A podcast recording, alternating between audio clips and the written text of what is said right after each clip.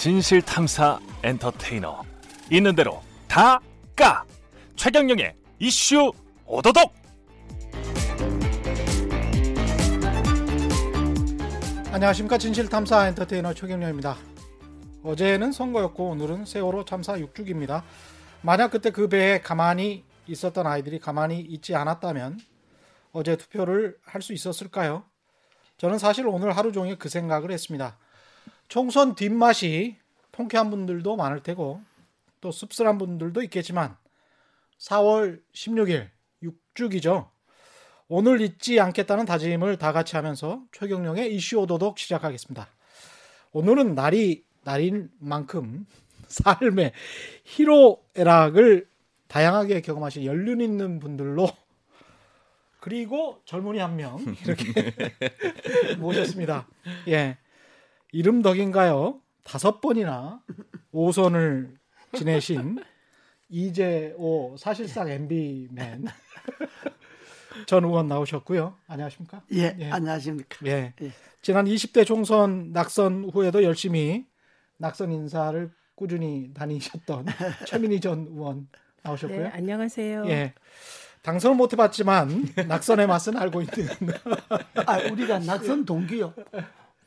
저는 20대요. 그러니까 예. 나도 20대 음, 낙선. 네, 저도 낙선 20대 동기예요. 입니다. 아, 이거 낙선 동기. 20대 낙선 이- 동기. 20대 동기 낙선 분들 세 분을 모셨군요. 아. 오창석 네. 평론가. 아, 네. 예. 아, 꽃평론가도 낙선 네. 20대 낙선이었어요. 예, 맞습니다. 아, 세 사람이 20대 낙선 동기네. 예. 아, 낙선 동기에 관한 생각. 근데 당선을 한 번도 못 해봐가지고 네.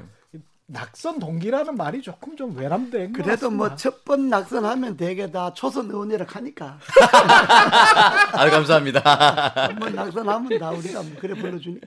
아니 이렇게 선거 다음 날이면 낙선자 분들은 대체로 뭘 하십니까? 낙선 인사하죠. 그렇지. 아, 낙선 인사 합니까? 네, 좀 아침에 죽을- 6시부터 예. 지하철역 앞에서 낙선 인사하고 그다음에 유세차 타고 적어도 3일은 낙선 인사합니다. 그건 뭐 여야가 똑같아요. 너무 너무 싫겠습니다. 속으로는 사실은. 그러니까 뭐 예. 꽤, 꾀가 좀 든 사람들은 빨리빨리 끝내지 그냥. 또 진실한 사람들은 진정을 아주 오래오래 하고 예. 어떤 사람은 한 달도 안 낙선한다. 저는 두 달 했습니다.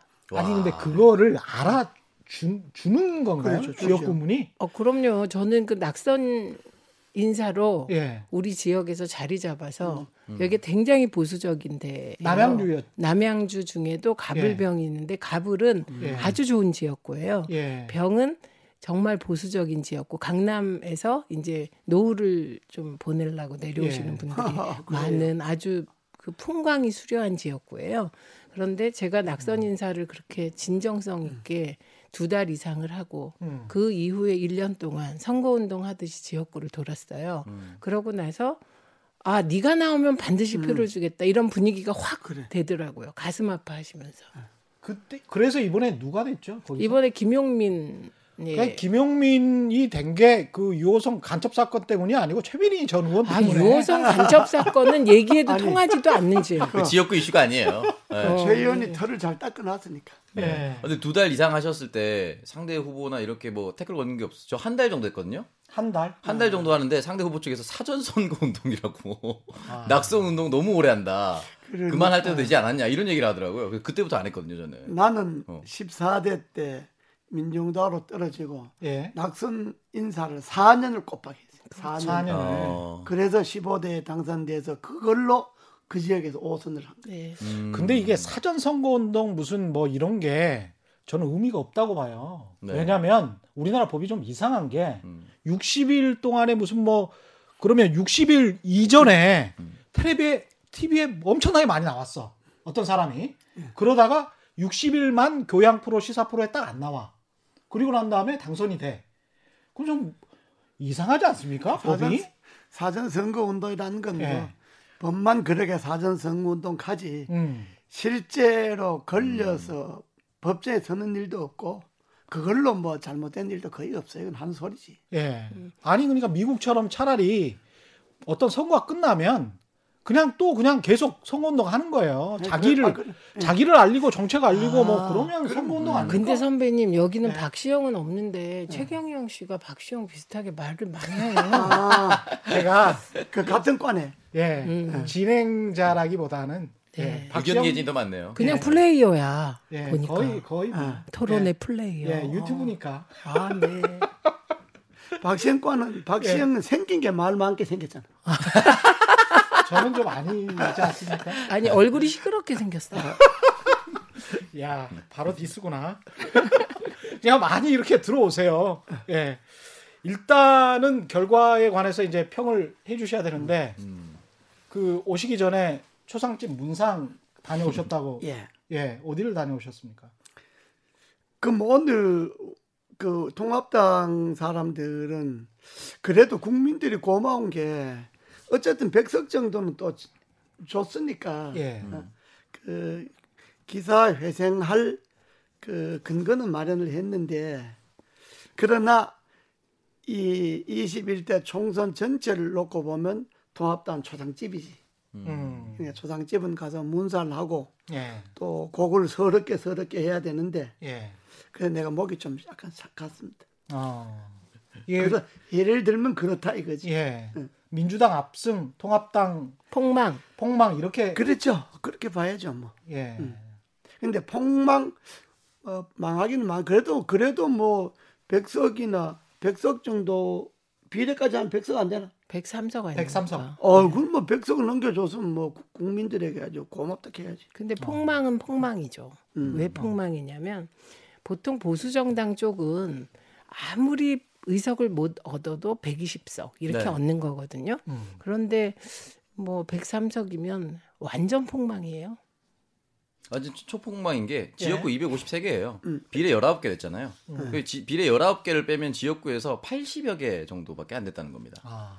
그런 식으로 따지면 영남이 65석이거든요. 예. 그러니까 아, 영남 지역- 정도 빼고 다 준 거예요. 영남하고 종부세 벨트. 아 맞아요. 예. 강남, 서초, 송파, 성남, 분당 정도예요. 아, 요- 그러니까. 용산 됐더라고. 용산. 아 용산, 권영세. 거기 거기가 다 거기도 종부세 벨트예요. 종부세. 벨트. 네, 예. 맞아요. 음. 예. 종부세 벨트하고 음. 영남 빼고는 폭망을 한 거예요. 그- 그러니까 영남 예. 자민련, 종부세 벨트 자민련 예. 그래도 뭐 김대중 대통령 뭐 옛날에 70석 갖고 정권 잡았는데 뭐 백석 때문에 많이 근데. 그때는 아. 김영삼 대통령이 또 이끄는 데가 예. 있어서 그- 그쪽이 또 뭐 한 63석 이렇게 이재호께서는 됐죠. 끝까지 희망의 끈이 있다. 그럼에도 불구하고 아 그래도 망한 사람인데 희망이라도 줘야지. 우리 우리에게는 103석의 배가 있는 거죠. 배가 있다. 아니 근데 음. 그 김영삼 대통령을 빼더라도 DJ 당은 DJ가 있었잖아요. 지금 미래통합당의 구심점이 과연 누가 될 것인가? 와, 구심점이 맞아요. 없어요. 세다. 네. 그래서 구심점이 등장해야 되는데 저는 굉장히 지금이야말로 보수가 쇄신할 수 있는 적기다. 왜냐면은 비대위를 꾸리든지 지금 황교안 대표가 사퇴했기 때문에 조기 전대를 꾸리든지 뭔가를 해야 되잖아요. 음. 근데 구심점이라고 나올 수 있는 사람이 결국은 무소속으로 출마했던 홍준표, 김태호 군 예. 정도가 있고요. 예. 원외에서는 임명진, 김종인 등등의 비대위원장, 김병준까지 쓸 수 있는 보수 카드를 다 썼습니다. 비대위원장을 외부에서 들- 데려올 사람이 이제 없어요. 그럼 결국 내부에서 누군가를 꾸역꾸역 해야 돼요. 제가 5평과 오늘 처음 방송해 보거든요. 예. 그죠? 우리 처음 방송이죠. 네, 맞습니다. 용감하네. 틀려도 막 질러. 아니 근데 좀 의미가 있어 보이는 게 젊잖아. 젊잖아. 역시 팩이 좋아. 아주. 핵입니다. 원래 예. 젊을 때는 막 하는 네. 거니까. 배 12척뿐만이 아니고 이순신이 있었기 때문에 가능한 아, 그럼요. 아니 그게 맞는데 배 12척을 원규한테 맡겼어 봐. 그거 안 되는 거 아니야. 그 이 땅에 원시성을 가진 분이 다 몰려오기 전에. 근데 이제 예? 그 이순신은 없어요. 예. 네. 그런데 어, 쇄신의 적기라고 말해요. 그거 어떻게 쇄신의 적기입니까? 쇄신도 못하지. 찾기도 어렵지. 아, 쇄신도 못 한다. 아니 그러니까 지금 예. 그 쇄신을 한다고 했을 때 가장 중요한 거는 어. 쇄신을 이끌 리더십이 있느냐. 없죠. 어, 그 다음에 팔로우십은 있느냐. 음. 그럼 이제 당원과 지지자들이 과연 어떤 상태냐 이런 걸 다 종합적으로 점검해야 되는데 이게 정당이라는 게 기업도 아니고 외부의 콘설턴트의 통째로 맡길 수도 없고 만약에 이 콘설턴트한테 맡기면 기정 기절 초풍할 거예요. 예. 정당에 대해서 평가해 달라고 하면 음. 그러니까 쇄신의 적기라는 말과 음. 이순신이 없다는 말은 그거는 공존할 수 없는 말이지. 음. 이순신은 없어도 음. 홍준표 씨 부인 이름 이순삼이라. 이순신 없어도 이순삼은 있어. 이순삼 여자 여사는 계시군요. 음. 그 돌려서 홍준표 이제 의원 되셨는데 의원이 아마 당권을 도전할 것이다 이렇게 말씀하시는 거예요. 그거는 이제 그 두분 예. 분이 잘 몰라서 그러는데 음. 당의 구심점이라고 하는 거는 예. 시간이 가면 생깁니다. 예? 그건 예, 뭐 예. 우리가 아주 어떤 사람 저 사람 저 사람 저 사람이 구심점일 것이다라고 생각했다가도 그 사람이 안 되는 수도 있고 그러네. 전혀 기대도 안 했는데 음. 새로운 구심점이 나올 수도 있고 그러네. 그게 이제 정치라고 하는 거는 어느 구름에 비 올지 모른다는 건데 음. 예, 정치는 정당 금방 망해도 또 어, 시간이 지나면 또 새로운 구심점이 생기고 음. 그 구심점이 이제 역할을 얼마나 잘 할 것이냐 못 할 것이냐 하는 거는 이제 뒤의 문제고 음. 뭐 구심점 없어도 당을 걱정할 건 아니고 아. 근데 어느 얼마 어느 구름에 비 올지 모른다. 아 그런데 그 예. 어느 그룹에 비 올지 오른다는데 그 어느 그룹 찾는데 얼마나 시간이 걸릴까 뭐 이게 중요한 거죠. 아직 뭐 대선까지 2년 남았는데 뭐 천천히 그러니까. 걸러도 뭐 갑자기 그러니까, 폭풍 2년은 너무 오래 걸리지 않을까요?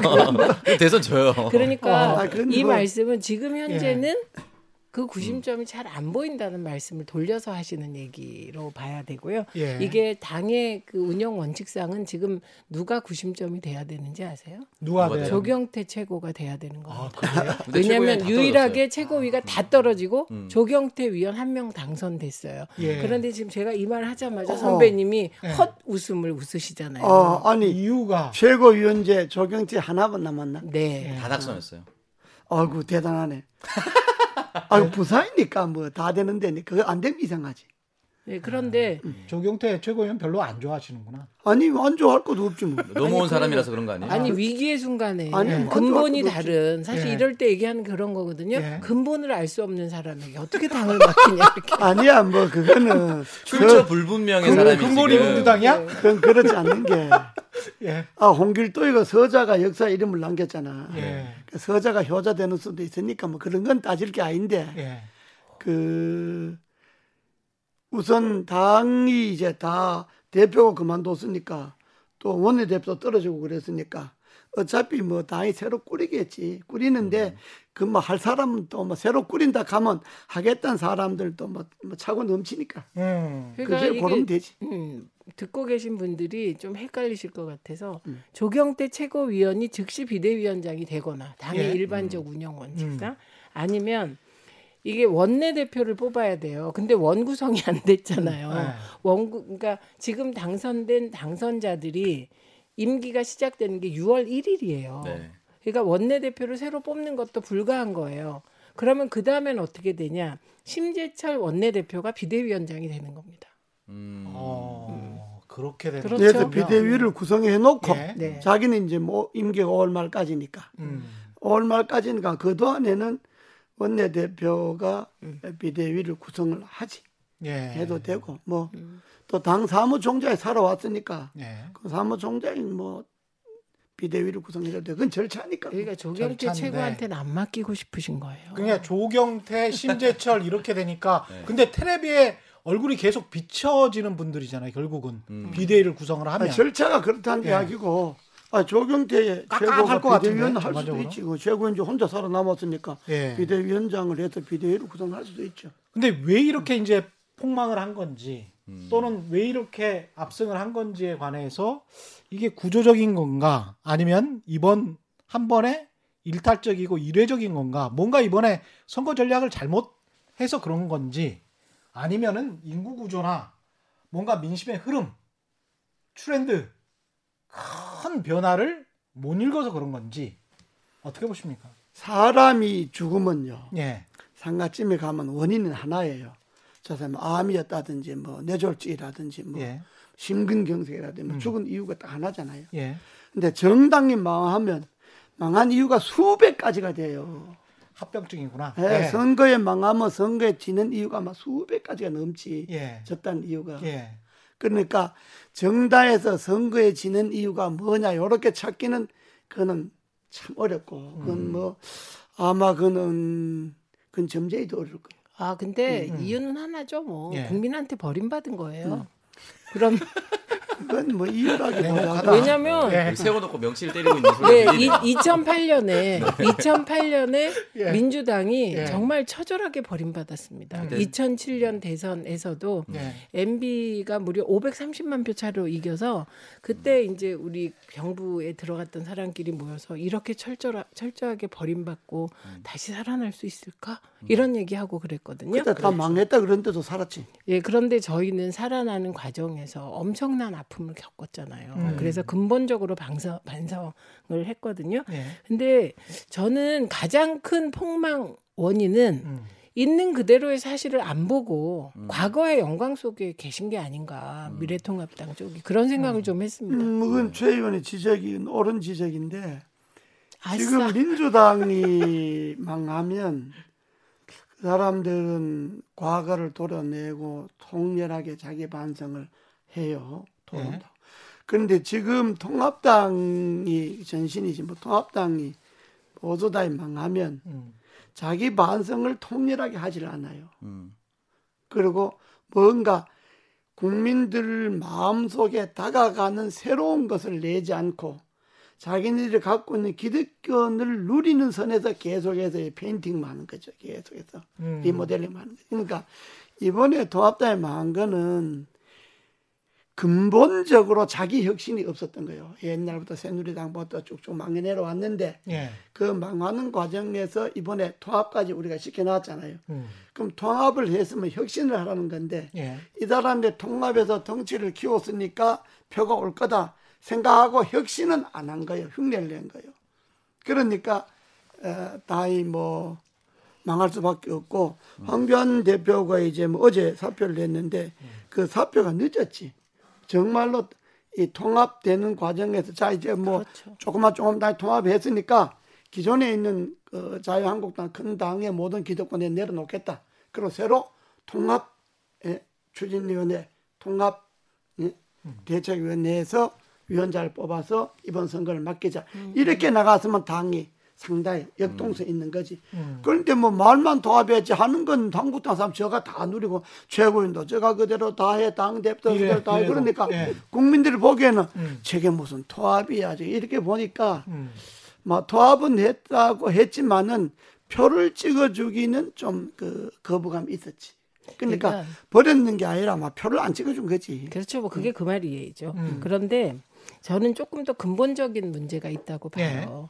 왜냐하면 그동안의 보수와 기득권 세력이 그 의지했던 한 가문이 있습니다. 그게 박정희 가문이에요. 박정희 가문. 네, 그래서 이번 그 통합 과정에서도 보면 유승민 의원조차도 대구에 가서 박정희 대통령 생가를 간단 말이죠. 예. 음. 그리고 박근혜 대통령 전 대통령이 선거의 여왕이었잖아요. 예. 그런데 그그 박정희 편지도 감 쓰셨어요. 옥중 그렇죠. 서신도. 그런데 예. 그 옥중 서신이 네. 유영아 하나도 공천을 못 주는 음. 예. 옥중 서신이었거든요. 예. 그러니까 박정희 가문의 그 적금을 다 써버린 거예요. 아. 네, 그래서 원래 부자가 망해도 3년 간다고 예. 박정희 가문의 그 적금이 다 쓰여진 시기가 2017년입니다. 음. 그러니까 지금 2020년이죠. 예. 3년이 지난 거예요. 음. 그래서 사실은 진짜 인적 쇄신이 저는 제일 중요하다 보는데 음. 우리 지금 민주당 계열에서 가장 힘들었던 2008년 예. 지금 생각해 보면 다섯 번의 총선 중에 투표율이 유일하게 50% 밑으로 내려갔을 때입니다. 음. 46인가 48밖에 안 돼요. 예. 그러니까 왜냐면 투표해도 어차피 민주당이 질 거라고 생각하니까 진보 투표층들이 투표를 하러 안 갔습니다. 심지어 제가 출마했던 부산은 18개 지역구인데 초반에 국회의원 후보 등록한 사람이 두 명밖에 없었어요. 어. 나머지 16명을 후보를 찾으러 다녔어요. 그러니까 내가 국회의원 후보가 되고 15%는 넘깁니다, 부산은. 음. 야당이라도. 예. 근데 전액을 보전 받더라도 국회의원 후보도 찾지 못하는 그런 상황에 직면했던 게 2008년입니다. 음. 이게 바뀌었던 게 2016년부터 저는 바뀌었다고 생각하거든요. 그러니까 결국 8년 정도가 걸리는 거예요. 이 세- 완전히 그 정당이 바뀌긴. 그래서 2016년부터 저는 우리나라 헌정 역사상 최초로 민주당이 상수가 되는 선거가 2016년부터였다고 봅니다. 그리고 탄핵이 됐죠. 음. 탄핵이 되니까 저쪽 정당을 찍어야 되는 이유가 없었고 저쪽 정당이 제대로 반성도 안 했습니다. 아직도 탄핵의 강을 건너자라고 하면서 어물쩍하면서 넘어가려고 했었고 예. 제대로 된 반성 안 했어요. 음. 그리고 탄핵을 18년 지방선거 덮었죠. 압승했죠. 2020년 완전히 압승했죠. 그 말도 맞는데 이번에 통합당은 호남에서 후보를 못 찾았잖아요. 예. 음. 뭐 찾아가도 뭐 안 나서니까 후보가 호남, 광주, 전남, 전북 전체에서 뭐 후보가 두 명인가 세 명인가 뭐 그랬으니까 후보가 부족했습니다. 어, 출마할 사람이 없으니까 출마를 하니까 출마한 사람도 사고치고. 이제 이런 점 이제 지금 그 우리 오창석. 오장석 씨가 이야기했는데 부산이나 여- 경남이 여기에는 민주당에 나가면 그래 두 자리 숫자는 받습니다 지지도를. 예. 네, 맞습니다. 그런데 호남에 통합당에 나가면 두 자수를 받기가 어렵지. 음. 한 자릿수, 한 자릿수도 뭐 5% 미만이지. 예. 그러니까 지역 정서가 동서가 벽이 그렇게 두터운데 내가 말하려고 하는 거는 전국 정당이라 그러면서 통합당 그래도 민주당은 영남에다 후보를 내려고 노력을 하잖아요. 예. 그런데 여- 호남에 후보를 내려고 노력 자체를 안 하는 거예요. 음. 그 이게 소위 그, 그 기득권을 가진 사람들이 그 얼마나 그 소위 정치를 그저 쉽게 쉽게 하려고 하는가. 그러니까 이쪽은 시- 통합당 쪽은 쉽게 하려고 그러고 민주당 쪽은 좀 막 치열하게 하려고 하고 그런 차이가 있었고 거지. 그렇게 해서 try를 해서 실패해서 대통령까지 네. 됐고 아, 지금 그러니까요. 이번에 이제 김부겸도 있고 뭐 이런 거를 보면 거기에서의 그 치열성 뭐 이런 것도 있지만 아, 아까 오- 창석 평론가 이야기하는 2008년과 2016년 그 사이에 2014년에 4월 16일 세월호가 있었어요. 참사가 있었죠. 그 더 가면 2010년에 무상급식 이슈가 있었고요. 그렇죠. 예, 예. 그리고 더 결정적으로는 2009년에 5월 23일이 있었던 거죠. 그러니까 음. 지금 이제 굵게 굵게 얘기하다가 몇 가지를 건너뛰었는데 결, 예. 그러니까 진보가 혹은 개혁 세력이 정말 치열하게 음. 그 자기 반성을 하는 결정적인 장면이 2009년 5월 23일인 음. 것이죠. 예. 그때부터 근본적인 반성이 우리 모두에게 그냥 머릿속에서 이렇게 논리적으로 정리되는 게 아니라 음. 가슴 전체가 그냥 뻥 뚫리는 경험이었거든요. 음, 그랬던 거고 왜 그러면 어, 미래통합당 쪽은 어, 선배님 말씀대로 근본적인 개혁 혁신 음. 치열함이 없을까? 음. 그거 기본적으로 의석수가 보여주는 거예요. 가만히 있어도 대구 경북 경그 됐으니까. 부산 부산 경남에서 65석을 음. 그냥 얻고 예. 그 65석에서 뺏겨봐야 두세 석 맞아요. 이렇게 되는 거예요. 음. 그런데 민주당의 경우는 이미 2016년에 국민의당 바람으로 음. 호남에서 혹독한 또 시련을 겪었거든요. 그렇죠. 그러니까 기득권이라는 게 참 허망한 거예요. 민주당의 기득권이라는 게. 음, 음. 예, 그러니까 기득권이기 때문이고 지금도 이상한 현상이 나타나고 있어요. 어떻게 보면 유목민과 농경민의 싸움이었네. 뭐 요즘 그런 거, 희한하죠. 예. 뭐 그런 거 비슷한 건데 이런 음. 거지. 그 민주당은 그 시- 광화문 촛불 예. 그를 이어받아서 음. 그걸 정치적 동력으로 삼았지만 예. 은 통합당 작년 10월 3일, 10월 9일 작년 10월에 있었던 광화문의 그 동력을 정치 동력으로 끌어내지를 못했지 실패를 했지. 음. 그러니까 뭐 크게 이유를 뭐좀그좀 파고 들어가면 뭐 그런 정치적 이유가 있는데 음. 그러나 그런 큰 이유보다 막 이번 선거는 한마디로 막 코로나 선거니까 막 코로나 때문에 참패했다 이렇게 통합당이 생각하면 통합당 사람들 위로가 되지. 아니 이제 그거를 그렇게 그거는 하면 그렇게 하면 나요. 미래가 없지. 예. 쇄신이 안 되죠. 코로나 그러면. 때문에 그 민주 민주당이 이겼다는 게 아니고 코로나의 대응을 정부가 잘해서. 잘했는데 음. 잘했는데 통합당이 그걸 자꾸 발을 잡고 언론이 자꾸 목을 비난을 잡고. 하면서 그러면서 사람들이 차츰차츰 알게 됐다. 그것도 외신을 통해서 맞아요.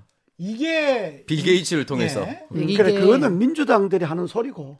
아니 그 외신이 하는 소리고. 아, 그건 외신, 외신을 민주당 이용하는 소리고. 아니 그거 그렇게 안 보는 사람도 많으니까. 아니 전체 국민의 60%가 넘는 사람들이 이미 선택을 해버렸는데 아, 그래 그거야 뭐 민주당하고 그저 저 청와대하고 또 네. 관제 언론이 하도 선전해서 아니까 관제 뭐 언론이 요즘에 그냥 그렇게 되는 거지. 그거 갖고 뭐 관제 언론 그거 갖고 자랑할 건 못 되고. 2008년 이명박 정부 때 공영방송 탄압이 생각나는 관제 언론 그 지금도 이, 네. 이명박 이명박 때 보다가 지금이 관제 언론이 더 심하지. 아유, 그래요? 어디 있어요 그런. 그래 보지. 아니 이래서 제가 여기 계신 예. 분들께 쉼 없이 천천히 만났다. 책 이야기를 예. 좀 해주세요. 네, 아, 예. 제가 그- 쉼없이 달려온 이유 예, 저는 쉼 없이 걸어 언론은 촛불을 만났다. 네, 쉼 없이 걸어 촛불을 만났다. 근데 어떤 분들이 요새 이 책을 힘 없이 걸어 촛불을 만났다. 제가 처지가 불쌍하다고 힘없이로 바꿔서 얘기를 하더라고요. 예. 근데 이건 아, 쉼없이 그게 걸어 촛불을 쉼이나 만났다. 힘이나 같은 게 경상도 사투리는 힘을 심이라 그러니까. 그렇죠, 그렇죠. 야, 심세라 그러니까. 의원님 그 책 저희 집에 있습니다. 다음에 만나면 꼭 사인해 주세요. 아, 고맙습니다. 이 책을 읽으시면 검찰 개혁 다음은 언론 개혁이다. 그리고 이재호 선배님도 이 책을 꼼꼼하게 읽으시면 지금 MB 때 방송 장악 어, 그때 관제 언론. 지금은 언론 자유 지수가 엄청나게 그때보다 높아진 현실을 그대로 이해하실 수 있게 됩니다. 이게 보수의 가치는 사실은 언론 자유의 수호예요. 그렇죠. 언론 자유의 수요고 개인의 자유의 수호인데 당시에 수천 명의 공영방송인들을 그 찬바닥으로 무릎 꿇게 했었던 아니, 그랬던 근데 그 그때 선, 정부에 이인자께서 하실 말씀은 아닌 거예요. 아니 근데 선배님이 그때- 그걸 주도한 건 아니에요. 그때 이인자니까 이야기하는데 예. 그, 그때 그, 그 사람들이 그렇게 이야기하는 거니까 아. 그걸 뭐 내가 뭐 아니다 개닥할 거 없고 그냥 그렇게 이야기하라 이거야. 어제 저 코로나 얘기 지금은 또 지금대로 관절은 관절로 근데 코로나 얘기 거고. 하나만 하면 예, 예. 아까 최경영 앵커께서 뭐라고 해야 되지? 최경 최경영 기자 기자가 예. 코로나 대응을 잘했다고 했잖아요. 예. 그런데 그 잘이라는 표현이 참 추상적인 거예요. 그죠? 모호하고 그걸 좀 구체적으로 해부해 보면 어떤 게 되냐면 대한민국이 결과적으로 평가할 때 코로나를 잘했다 못했다 점수를 먹이면 어떻다 나중 일이야 나중 일 예. 그거는 말씀대로 민주당 지지자들은 잘한다고 하고 네. 어, 미래통합당 지지자들은 왜 중국 중국 폐쇄 안 했어? 아직도 그 얘기를 한단 말이죠. 근데 중요한 건 문재인 대통령을 비롯하여 질병관리본부 어, 그 관료들이 공무원들이 정말 열과성을 다해서 코로나에 대응하고 있다. 음. 이 점을 비난하기가 어려운 근데 그렇지, 거예요. 그렇지. 이런 거지. 이 의료인들 또 일반 우리 국민들 뭐 대구 경북 시민들은 정말로 헌신적으로 잘했지 의료인들은. 근데 뭐 정부가 잘한 건 아닌데 그 정부가 그런 것을 조정할 수 있었으니까 그러면 정부가 영 뭐 공이 없다 이렇게 말하기는 어렵지. 아, 이 정도면 엄청 인정하시는 그렇게. 말하기는 어려운 건데 그러나 덮어놓고 뭐 코로나 뭐 잘했다 이렇게 자화자찬하기에는 나 간지러운 게 우리가 지금 확진자가 만 명이 넘었잖아요. 그죠? 사망자가 200명이 넘었잖아요. 그러면 아세아 소위 네 가지 네 마리 용이라 하는 홍콩, 싱가포르, 대만, 한국 중에 요 네 마리가 다 똑같이 중국과 가까이 있으면서 코로나부터 영향을 받았는데 여기에 마- 여기입니다 거기는. 여기 그렇지. 네. 뭐 우리도 뭐 거의 마찬가지지 뭐. 음. 그만 명이 넘고 200명이 넘은 나라가 거의 없잖아요. 그러니까 인구수가 훨씬 더. 코로나 네. 대응을 잘했다 뭐 이렇게 이야기하는 거는 뭐 네. 그렇게 정부 측의 사람들은 그렇게 뭐 위안하고 싶지만은 음. 그러나 그걸 뭐 우리가 다 이렇게 하기에는 아니 사망자가 200명이 넘고 어, 확진자가 만 명이 넘는데 뭘 잘했단 말이냐 이렇게 아니. 말하는 사람도 그 이야기도 귀담아 들을 줄 아는 여권 또 대통령이 돼야 된다 이 말이야 내 말은. 아니 그러니까 BBC도 그거는 뭐 당연하죠. 언론이라면 뭐 BBC나 아, 뭐 아니 대통령 그, 귀담아 들을 거예요. 예. 아, 대통령께서는 스타일이 예. 저는 지금 대통령의 지지율이 떨어져도 40% 이하로 안 떨어지잖아요. 집권 네, 그렇죠. 3년 차가 지났는데 그리고 지금은 뭐 60% 가까이 됐었다고 해요. 네. 깜깜이 기간 중에 그 가장 큰 이유 중에 하나가 밑바닥에 대통령 리스크가 없어요. 맞습니다. 말을 함부로 한다거나 태도가 어떻다거나 이게 없으세요. 그래서 지지율이 40%로 떨어져도 대통령에 대한 호감도가 60%가 유지되는 예. 예, 이게 이제 기본적인 배경이 되는데 이제 팩트 체크 하나만 하도록 하겠습니다. 음. 싱가포르의 경우 음.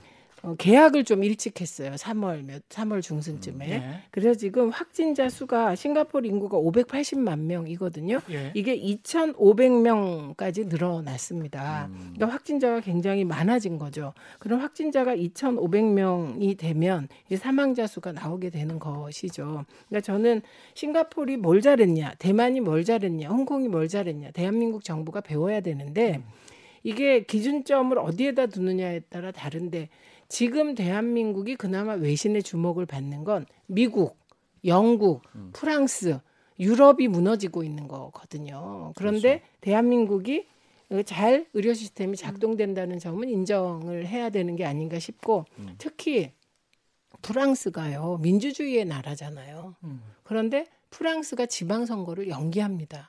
음. 이 코로나 과정에서 관리할 자신이 없었는데 대한민국은 선거를 훌륭하게 치렀잖아요. 방역을 거의 완벽 완벽하게 했어요. 음. 왜냐하면 선거 기간에 혹시 누가 성그 선거 투표하러 갔다가 문제 생겼다는 보도가 하나도 없잖아요. 지금. 네, 맞습니다. 음, 음. 아, 그러니까 이 우리는 이런 거지. 우리가 코로나 와중에 선거를 치를 수 있었던 거는 우리는 6.25 전쟁 중에도 선거를 치는 경험이 있는 나라니까 예. 선거하고 뭐 국가 위난 이런 네. 것하고는 우리나라 사람들 크게 뭐 결부 안 하는 음. 그런 그 DNA가 있으니까 국민의 위대성. 아, 예. 그건 뭐 선거를 잘 어, 치르는 거고 내가 코로나 선거였다고 이야기하는 거는 예. 내 말은 이거요. 대개 대통령 임기 중에 치르는 선거는 음. 이게 중간 평가일 수밖에 없어요. 그렇게 총선은 하죠. 네. 대통령 정권 심판될 수밖에 없어요. 음. 그리고 이 정권 들어서서 심판이라고 할 야당의 공세거리가 많잖아요. 경제가 망했죠. 그다음 뭐 저 조국 사태라든지 울산 선거 개입이라든지 유재수 무마라든지 뭐 최근 일어난 라임 사건에 뭐 여러 가지 소위 야당이 정부를 공격할 소재가 차고 넘쳤는데 그걸 제대로 공격을 못한 게 코로나가 다 덮어. 코로나 방역이 급한데 뭐 네. 정쟁 따지고 그 당장 방역이 어, 방역이 경제고 방역이 정치인데 그 아 여당이 방역하자 하는데 야당이 뭐 방역은 뒤로 제껴라 뭐 너희들 이거 잘못했다 저거 잘못했다 따지면 국민들이 그걸 동의하겠냐고 그러니까 정쟁도 하지 코로나 않았습니까? 때문에 여권의 공격 야당이 여권에 대한 공격에 다 묻혀버린 거야. 그래서 이 선거는 코로나 선거였다. 이 말이야 내 말은. 음, 아니, 근데 저도 그렇게 생각하는 부분이 없지 않아 있다라고 아주 한1% 동의를 하는데 그럼 뭐 민주당 처음에는- 내 말을 동의 안 하지. 처음에는 코로나 바이러스가 퍼졌을 때 그냥 코로나 바이러스 자체가 상수였어요. 그래서 저는 굉장히 선거가 어려울 거라고 봤거든요.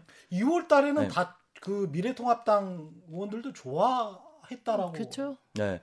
공격의 코로나 빌미가 때문에. 됐고 실제 그때는 코로나 주- 때문에 네. 사실은 네, 코- 주- 이번 선거는 무조건 이겼다. 음, 굉장히 불리할 아, 거라고 코로나 생각했어요. 초기에는 예. 원체 정부가 이제 헤매니까 예. 코로나 방역을 못하고 뭐 확진자가 나- 늘어가는데도 음. 뭐 청와대에서 짜파구리 파티를 한다든지 뭐 우리는 마스크가 없어서 마스크 대란이 일어났는데 중국으로 오면 마스크를 수출하든지 이렇게 이게. 초기에는 정부의 대응이 원체 헤매니까 음. 아 코로나 방역을 잘못하고 있다 이것 때문에 덕을 보려고 했는데 예. 정부 대응을 잘한 게 아니라 원체 의료진들이 헌신적으로 잘하고 우리의 아. 의료 봉사들이 잘하고 하니까 예. 국민들이 슬기에 의해서 이게 코로나가 극복돼가는 과정에서 음. 정부가 이제 숟가락 들고 나온 거지. 근데 그 그러니까 의료진의 그렇죠, 체계가 그렇죠. 잡힌 예. 것이 질병관리본부고 결국은 그게 이거는 정부인 거죠. 코로나가 잘했나 못했나 하는 네. 이 이야기는 우리 뭐 여기 있는 그 논설을 하는 사람들 이야기할 게 아니고 그럼 의료진들, 전문가들. 거를- 예. 아니, 근데- 전문가들이 예. 어떻게 보느냐 이게 아니 아니 아니. 선배님 그러면 코로나 그건 뭐 대응을 직접 정치하는 사람들 말할 게 아니고 아니죠. 음. 그 미래통합당 말대로 음. 정부가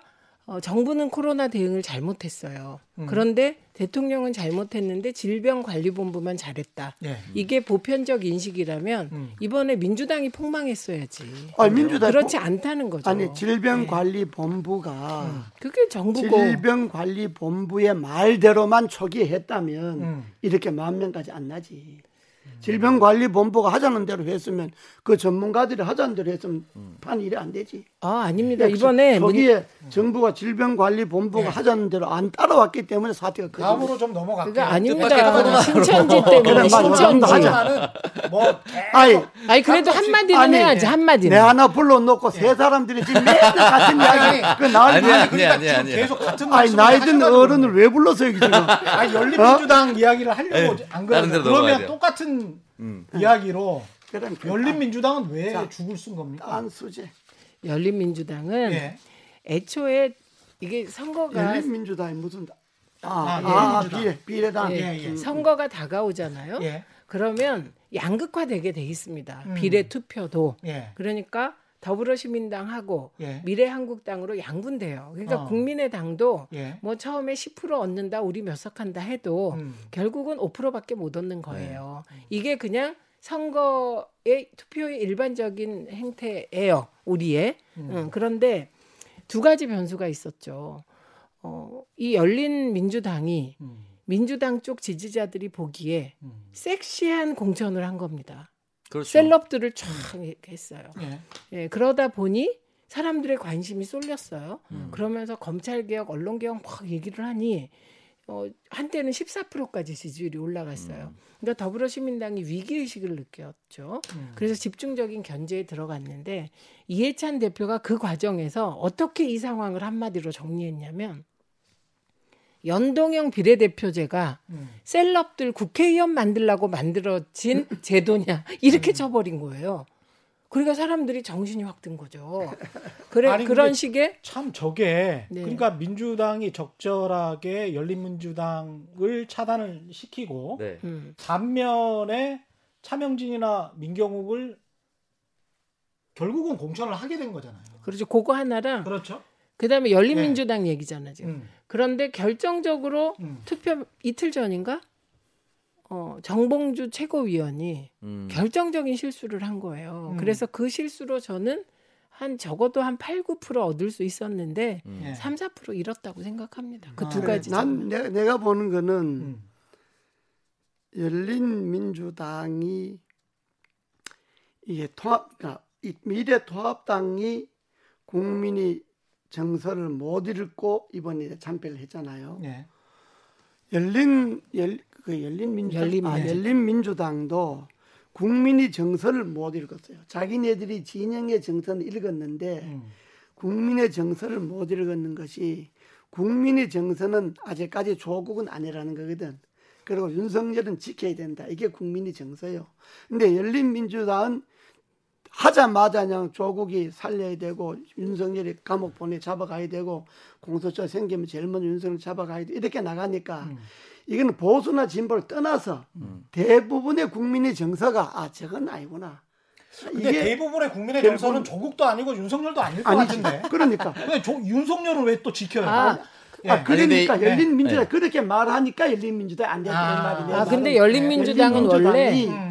대부분의 정서나 조국인은 아니고 예. 조국도 안- 조국 다시 살리는 것도 안 되고 예. 윤석열이 감옥 보내는 것도 안 되고 잡아가는 것도 안 되고 예. 그 윤석열을 지켜야 하고 조국은 감옥 저 재판 받아야 한다 하는 것이 국민들이 대부분 정서다 이거 예를 들어 보수는 진보를 떠나서 그런데 열린민주당 들어서자마자 조국 지켜야 되고 윤석열 잡아가야 되고 이렇게 하니까 아니 윤석열 장모가 잘못이 있으면 윤석열 장모는 글쎄. 잡아가야 되는 거 아닙니까? 근데 그거는 아. 고, 고, 고, 꼴통들끼리 하는 소리고 아니 그러니까- 그건 법치주의 그런- 아니에요? 그러니까 아니, 수사는 그러니까. 비슷하게 형평성 예, 있게 그러니까 진행돼야 그- 한다 이런 아니, 입장이에요. 거기 법대로 한다면 전에. 다 하지. 네. 법대로 하면 대통령도 잡아가는 거지. 네네. 근데 그게 문제가 아니고 그게 일반 국민들이 법 상식하고 어긋난다 이거야. 아, 그러게 근데요. 열린 민주당이 주자를 하니까 거기서 국민들이 아 저건 너무 나간다. 저건 아. 근데 선- 이렇게 근데 그게 생각해서 아니고 표가 안 갔다. 아니 어. 선배님 그게 아니라 열린민주당은 애초에 아, 나는 그렇게 선배님. 표현대로 꼴통이라고 하는 사람들을 대상으로 만든 정당이에요.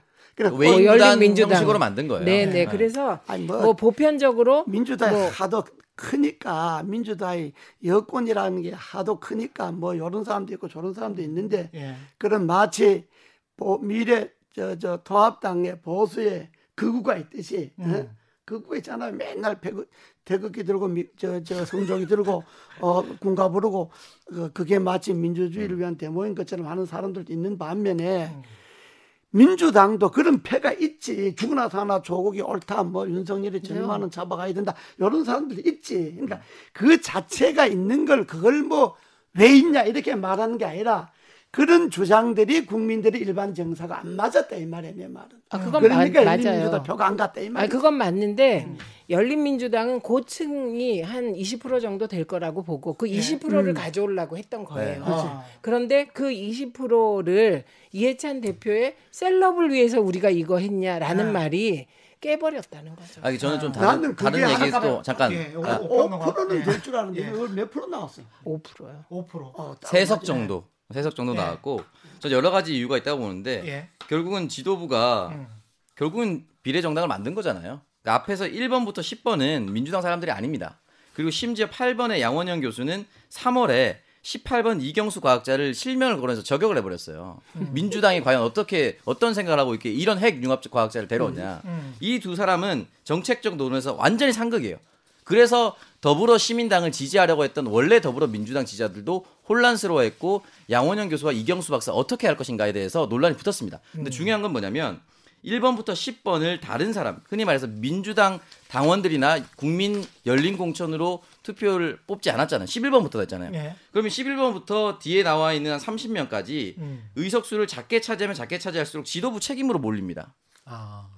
이 지도부 책임을 면키 위해서 열린민주당과 초반부터 아주 크게 선을 그었어요. 그 발언 중에 하나가 전 셀럽 모임 이런 것도 있다고 생각하고 효자가 될 것이다 하니까 뭐 서자 아니다. 뭐 장 아니다. 뭐 이렇게 선을 다 그어 다 그어 버렸습니다. 그리고 그러니까 김홍걸 본인, 본인들 진짜 적자가 당선되도록 하기 위해서. 네, 그래서 최선을 다한 네. 거예요. 그래서 전체 파이가 저는 자- 제로섬 게임이 아니가 아닐 수도 있다고 생각했는데 열린민주당으로 하면은 민주당 원래 본래 뽑았던 사람들이 당선이 되지 않습니다. 라고 위기감을 또 고- 조성을 했었습니다. 예. 이게 실제 뭐 조- 제로섬 게임인지 아닌지는 판단에 따라 다르겠지만 어쨌든 계속해서 저 정당을 찍으면 우리 민주당이 망합니다. 라고 이야기를 했었어요. 그- 그런 것들이 막판에 더불어민주당 지지자들을 결집하게 만들었다. 근데 그럼에도 불구하고 저는 열린민주당이 애초에 원했던 것만큼은 못 받았으나 그래도 3% 이게 5%인가요? 5%. 이게 100만 표가 넘는 거예요. 어마어마한 지지를 받았다. 그래도 그렇게 생각합니다. 네. 음, 5% 받았어요. 네. 뭐 많이 받았네. 많이 받은 받. 이 100만 표를 넘게 넘기기가 쉽지 않아요. 네. 예. 일단 잘 받은 그리고 이번 총선에서 뭐 저 탈락한 사람들이 나경원, 뭐 황교안 아주 빅네임들이 많은데 오세훈. 예, 오세훈도 있고. 근데 또 초선이 된 사람이 배현진도 있고 태구민도 있습니다. 태구민. 아, 근데 아까 제가 이제 종부세 벨트라고 이야기를 했는데 영남과 종부세 벨트 강남 3구 그리고 용산까지 포함해서 그리고 성남 분당. 여기가 어떻게 보면 잘못하면 고립될 수도 있지 않을까. 특히 태구민을 강남에서 선택을 그것도 압도적으로 선택함으로써 김성근 의원은 좀 아시겠지만 굉장히 점잖으신 음, 분이잖아요. 예, 굉장히 점잖으신 분이고 제가 보기에는 그렇게 정치색도 강한 분이 아니에요. 맞습니다. 그죠? 맞습니다. 되게, 좋은 되게, 되게 젠틀하신 분이에요. 그 굉장히 젠틀하고 뭐 그런데 실력도. 강남의 선택이 과거로 보면 그냥 빨갱이를 선택한 거예요. 어떻게 봐야 될까요? 그걸 지금 사회자가 그렇게 말하면 예, 그 마치 지역 감정 때문 내지 예, 그저 몰리니까 예, 고립된다 그런 말을 하는 게 아니고 예, 강남이나 용산에서 통합당을 선택한 거는 음, 그 지역 사람들의 선택을 존중해 줘야지. 만약에 서울 전체가 전부 민주당이 다 돼버렸다. 예, 그러면 이거 어떻게 생각하겠어? 좋게 하- 아, 민주당에 좋게 하지만은 야 이거는 진짜 이건 나라도 아니다 이렇게 또 말할 사람들이 있겠거든. 아니 사람을 그러나 딱 집어서 제가 강- 말씀드렸잖아요. 아니 그 강남 가불 다른 다른 데는 다 그렇다고 치더라도 아 그래 그걸 고립된데 그래 말을 하면 안 되지.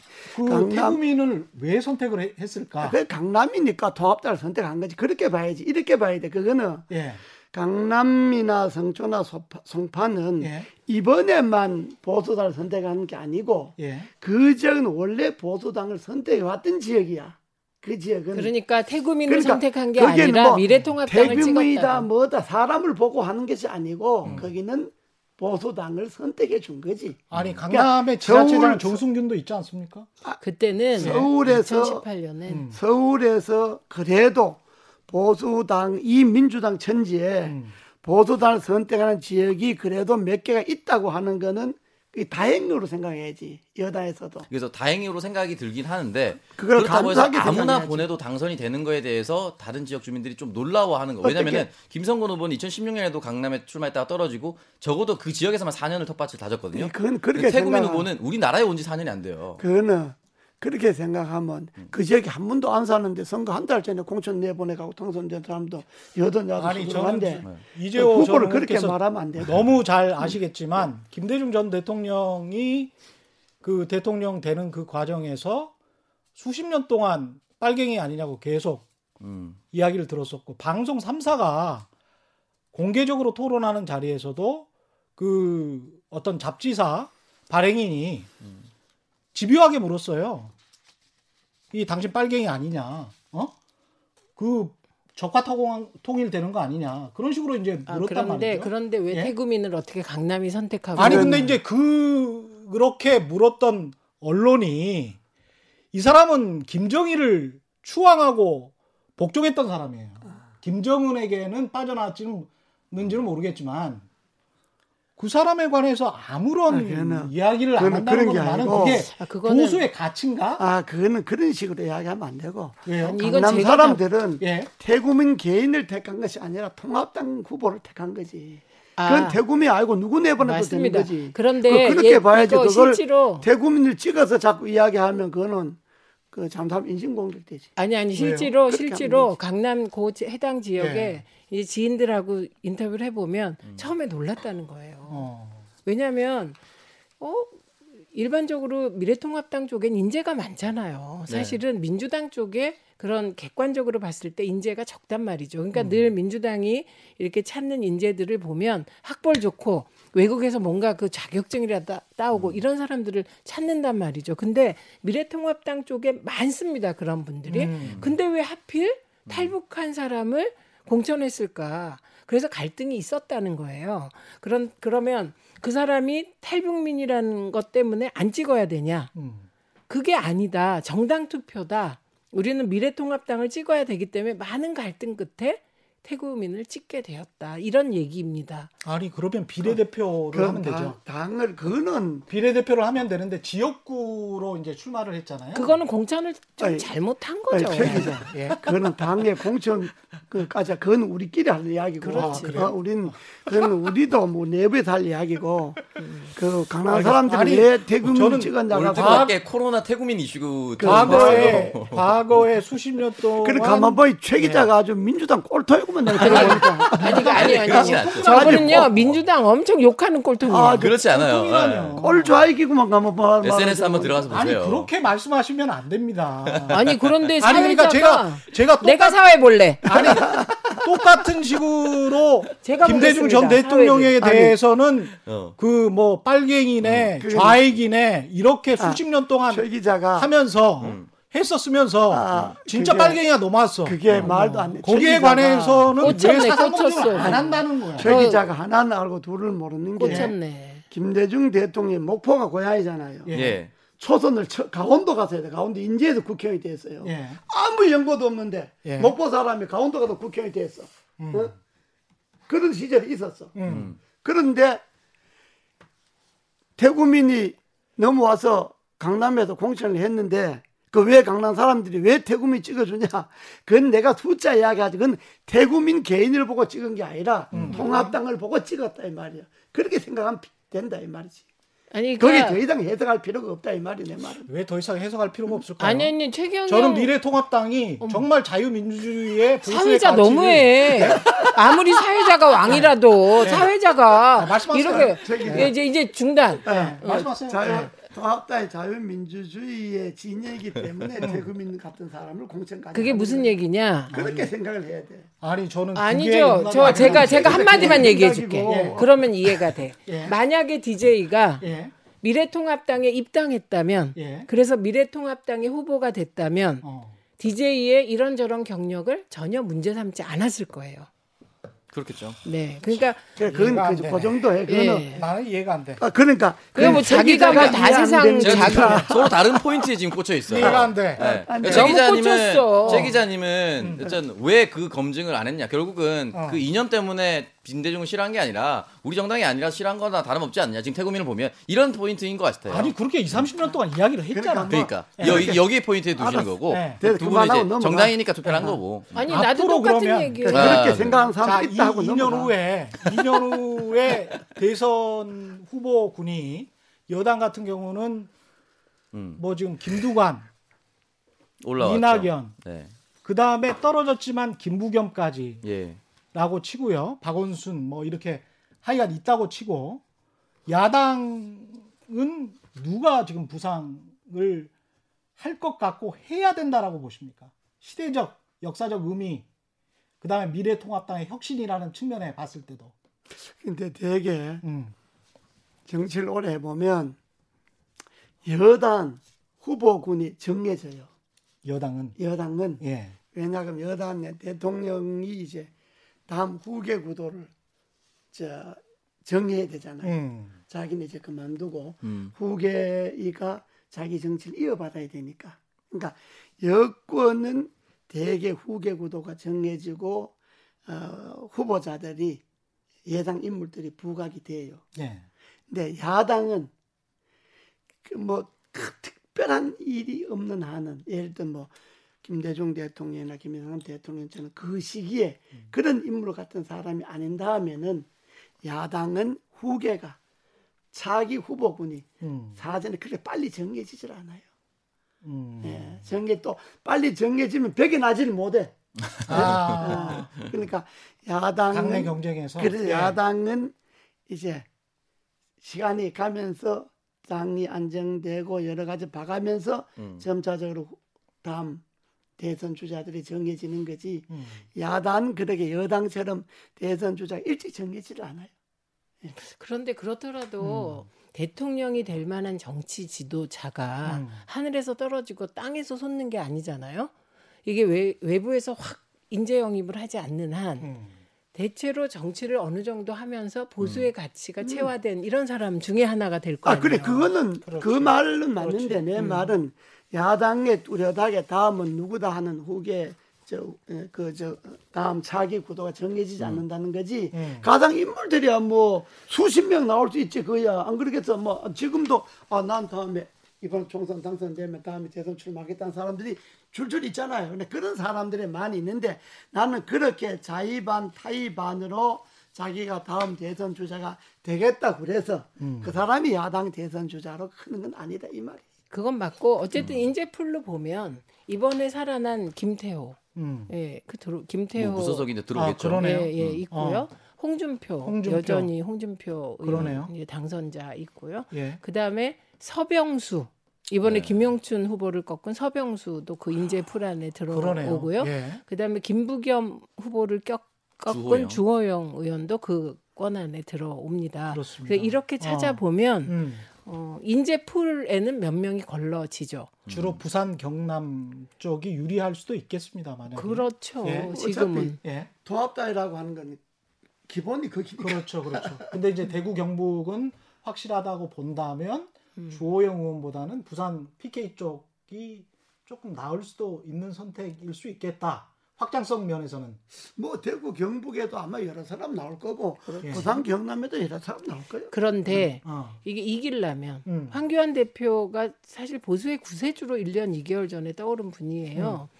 그분이 뭐 부산 경남도 아니고 대구 경북도 아니에요. 예. 근데 부산 경남과 대구 경북을 어느 정도 지지층 상수로 본다면 음. 수도권이 좋은 거죠. 수도권 출신이.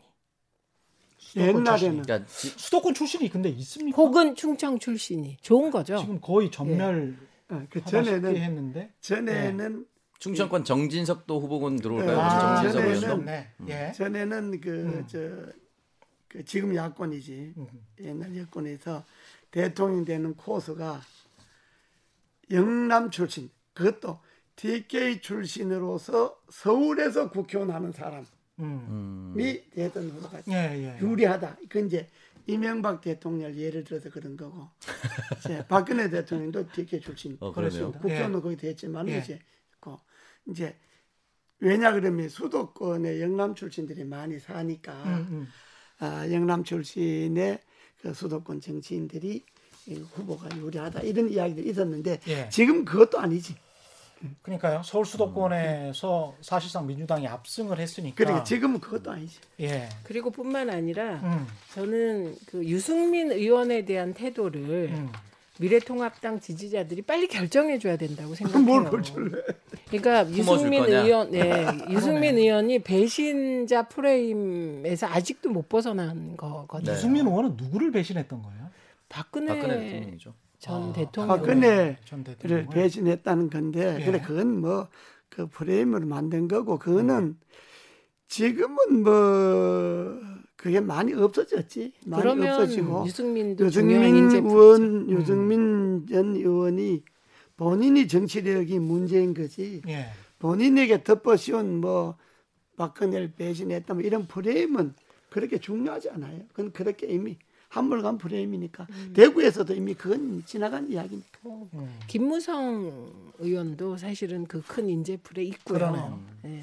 그 찾아보면 없는 건 아닙니다. 다만 이번에 공천 과정에서 황교안 대표의 리더십이 라이벌들을 조금 뭐 그게 마음이 언짢더라도 큰 틀을 생각해서 라이벌들에게 기회를 주지 않고 네, 맞습니다. 어, 그런 것이 이제 인재풀을 축소시킨 그러니까 것이죠. 이제 이번에 그릇을 크게 만들지 못했어요. 황교안 대표가 이 본인이 의도했든 의도하지 않았든 밖에서 볼 때는 음.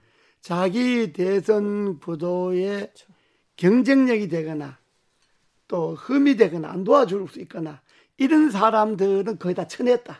이렇게 이야기를 하지. 네. 사실인지는 아닌지는 모르지만은 음.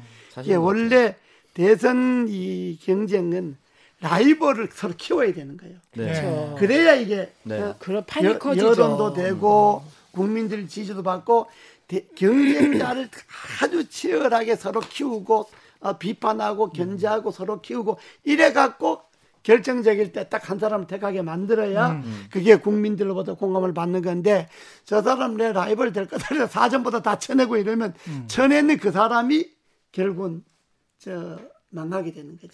그게 그 맞지. 국민들 보기에 아 저렇게 좁은 사람이 어떻게 지도자가 되겠냐 이런 프레임에 갇혀버리니까 예. 그 결정적인 두 개의 장면이 있었어요. 음. 하나는 홍준표 의원에 대한 건데 홍준표 어, 전 대표가 고향에 출마하겠다고 했잖아요. 네. 그랬다가 양산 을에 출마 한다고 했어요. 어. 그 정도는 양보했죠. 받아줬어야 된다고 저는 생각을 하고 음.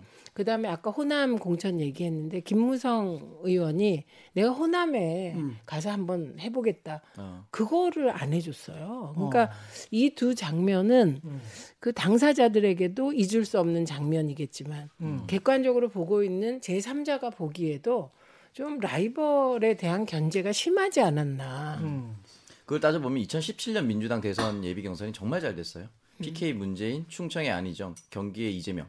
이 세개 서로 다른 계파, 아주 뚜렷한 색채를 가지고 있는 대선 후보군들이 예비 경선을 거치면서 상대 후- 다 정당에 있는 대선 후보를 완전히 다 씹어 먹었어요. 사실은 어떤 사람이 민주당 후보가 돼도 당선이 될 수 있었던 그런 상황에서도 대선 예비 경선이 굉장히 흥행했거든요. 그러면서 경쟁력을 키웠구나. 그렇죠. 그래 밴드웨건이 제대로 됐었죠 그때는. 근데 지금 같은 경우에 이제 180석을 얻었어요. 앞으로 한 대선까지 2년 정도 남았는데 음.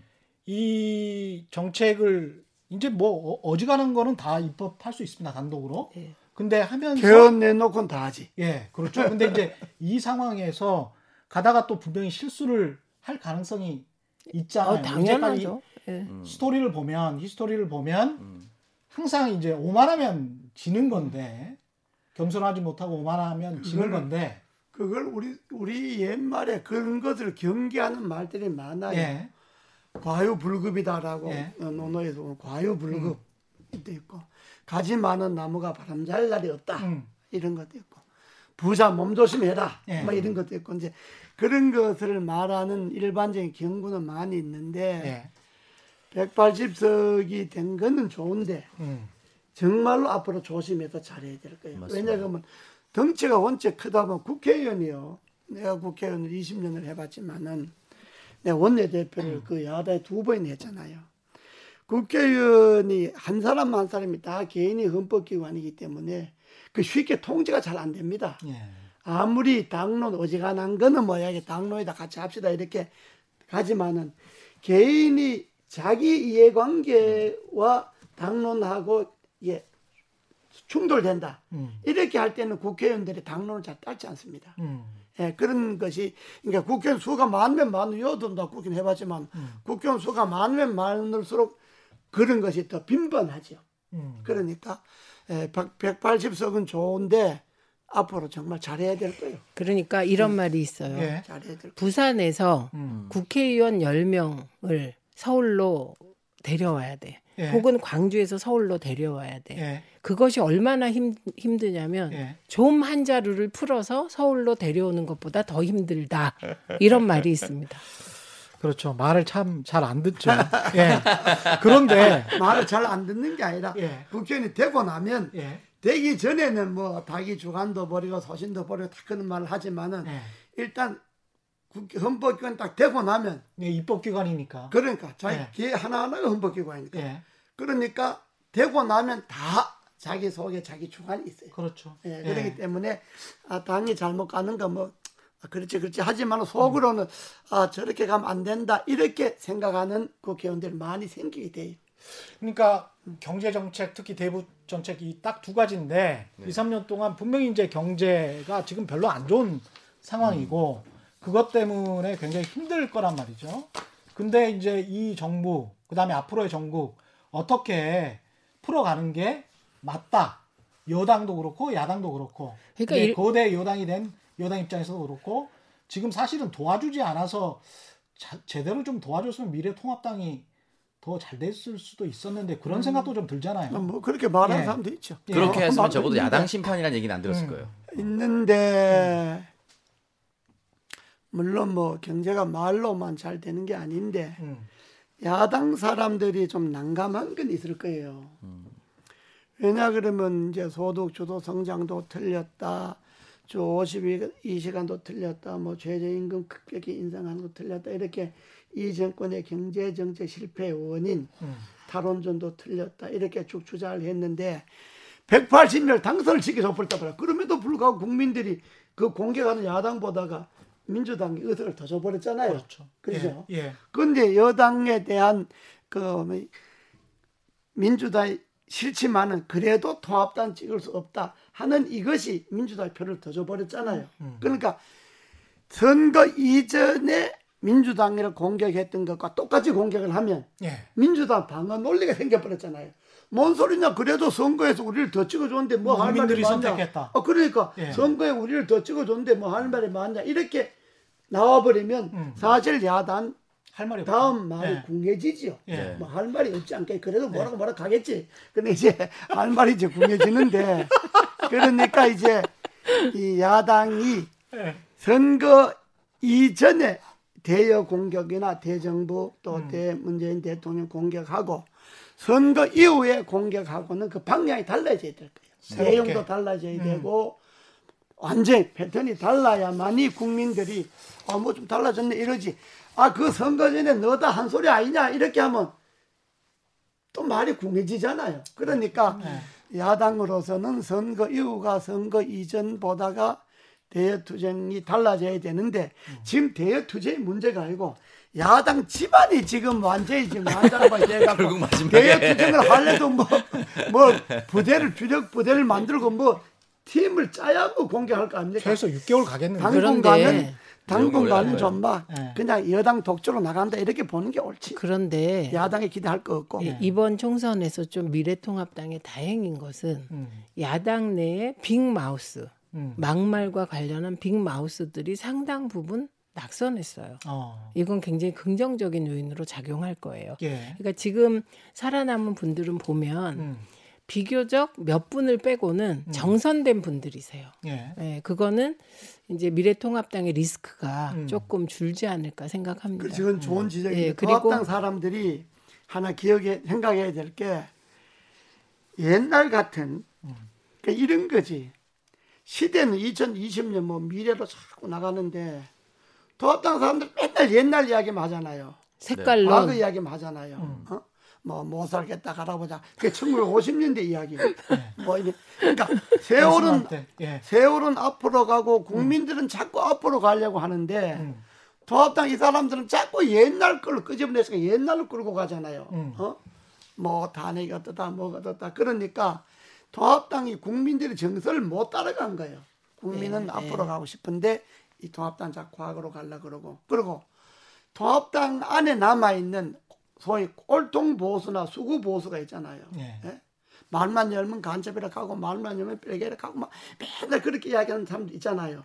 그것이 필요는 하지만은 음. 그러나 통합당이 그 세력을 적절하게 조절해 낼 수 있는 통합력이 없는 거예요.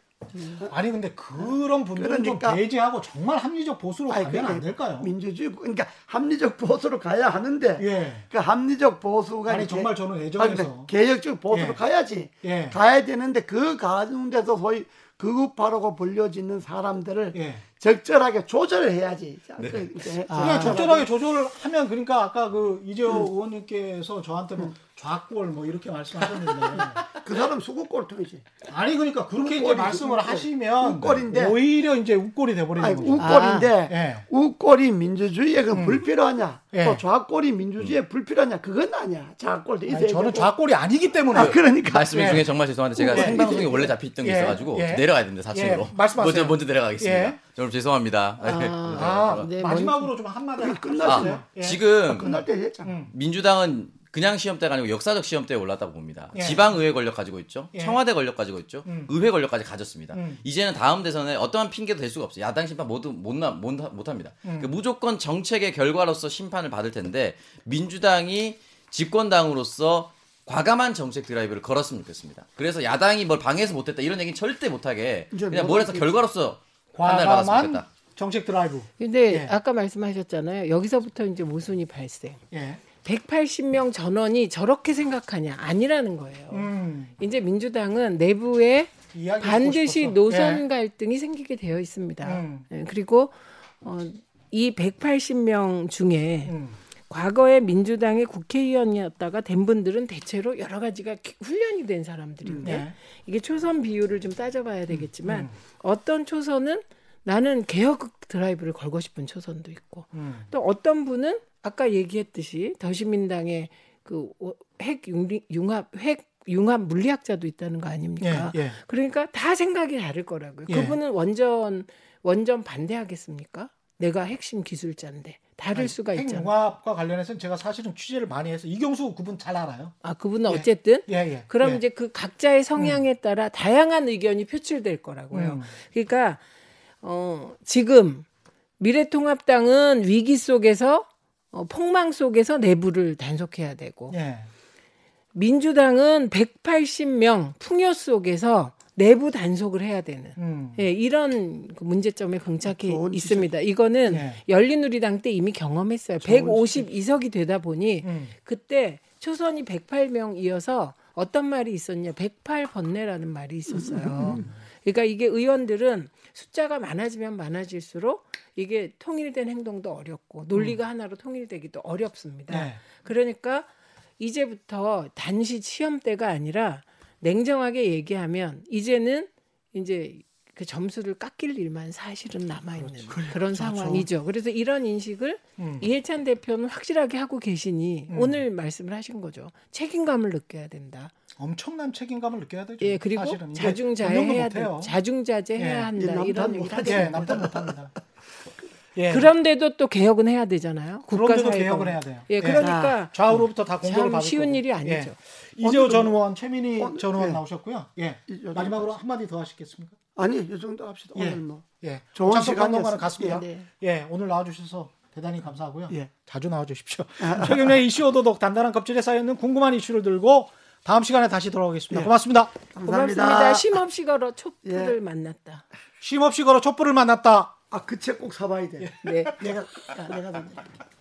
예. 책 제목이 쉼 없이 걸어 촛불을 만났답니다. 힘 없이 걷는 게 아니고 쉼 없이 걸어 촛불을 만났답니다. 예. 이 좋은 책이니까 꼭 사보세요. 예.